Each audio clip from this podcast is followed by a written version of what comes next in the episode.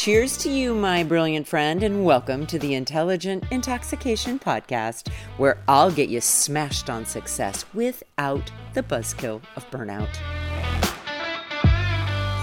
Welcome back, everyone. So, yesterday I started a 10 day series called, what did I call it? Don't you love that? Don't you love my crazy brain? Okay, 10 reasons to intentionally squirm in your life. And what I talked about yesterday is that when we intentionally squirm, it means that we decide deliberately and on purpose to challenge ourselves, to feel uncomfortable because we're moving outside of what's easy, right? And what's known. So, yesterday I gave you the number 10 reason to squirm, and that was to develop a new identity. Number nine, the reason to intentionally squirm is in order to create fulfillment in your life. And this is what I'm going to tell you, and I've said it before on the podcast, and it is, in my experience, 100% true. If you don't feel fulfilled in your life, it's either because you are not making continuous progress professionally and personally, or because you are not making a meaningful, significant contribution that only you can make to other people. In this situation, okay, in order to make progress, you have to squirm. You have to. You have to challenge yourself. Otherwise, you will not grow and you will not make progress.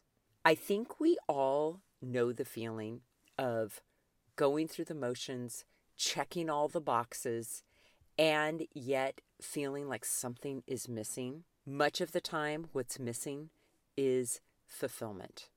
And fulfillment is that like deep, deep sensation of knowing that what you are investing your time and energy into creating and offering to the world really matters because it's valuable.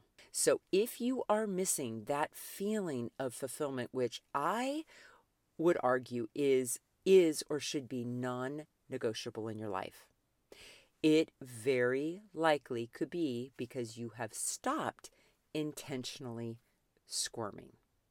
So here's a question for you. When is the last time you remember feeling deeply fulfilled because you were making continuous progress either in your personal life or professional life?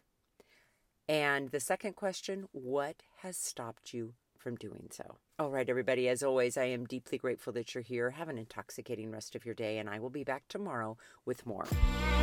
Hey, my friend, if you're thirsty for more than this daily shot and ready to intoxicate the hell out of your personal or professional life, I'd love to invite you to coach one on one with me.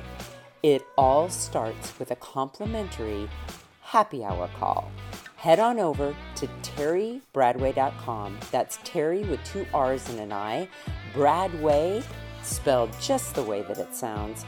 Once you get there, my friend, click on the Work with Terri button and we'll take it from there.